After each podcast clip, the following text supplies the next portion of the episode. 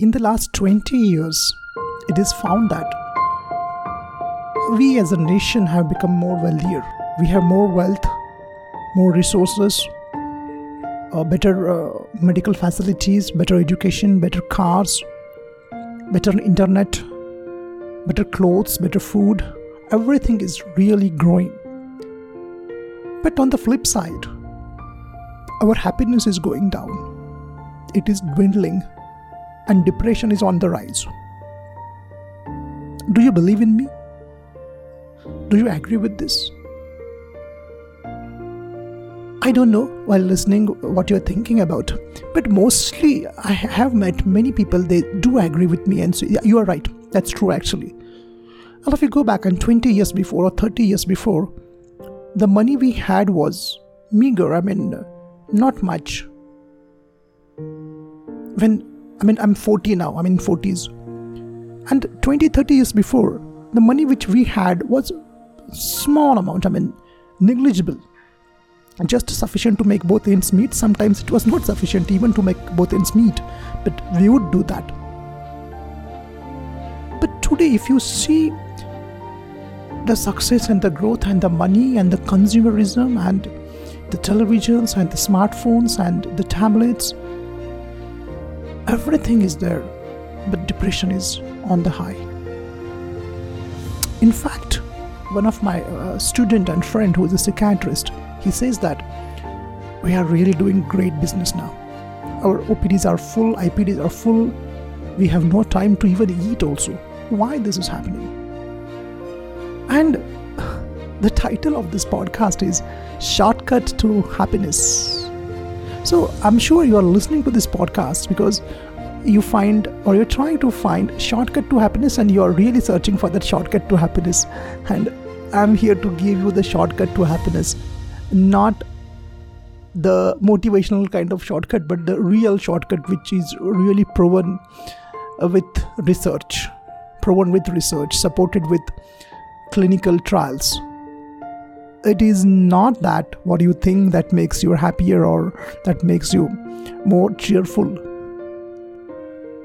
There is the, the, the, you know there are some people it is in the research it is found that people who are looking for shortcuts in life who are avoiding challenges who are cutting corners who are more engaged into sensory pleasures like television and social media and uh, sports. So that's spect- it's called as spectator sports.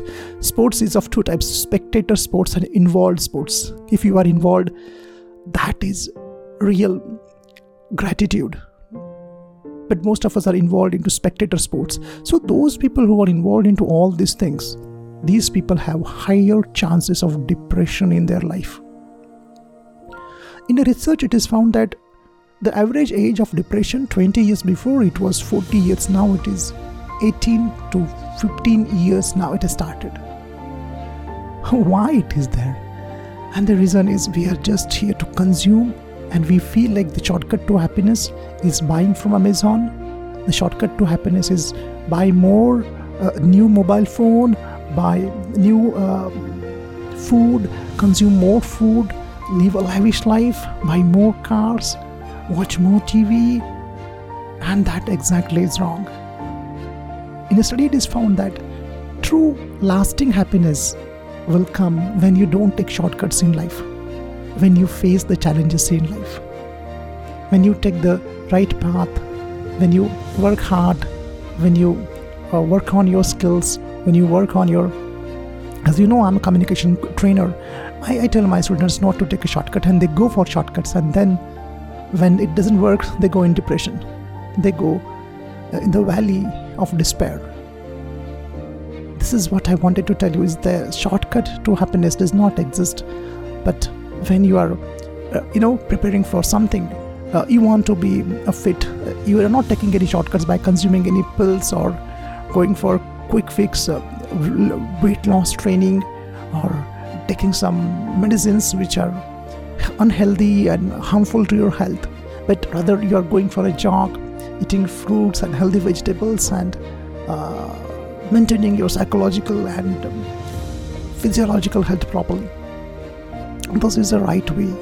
And when you earn success in this way that will help you to be eternally happy.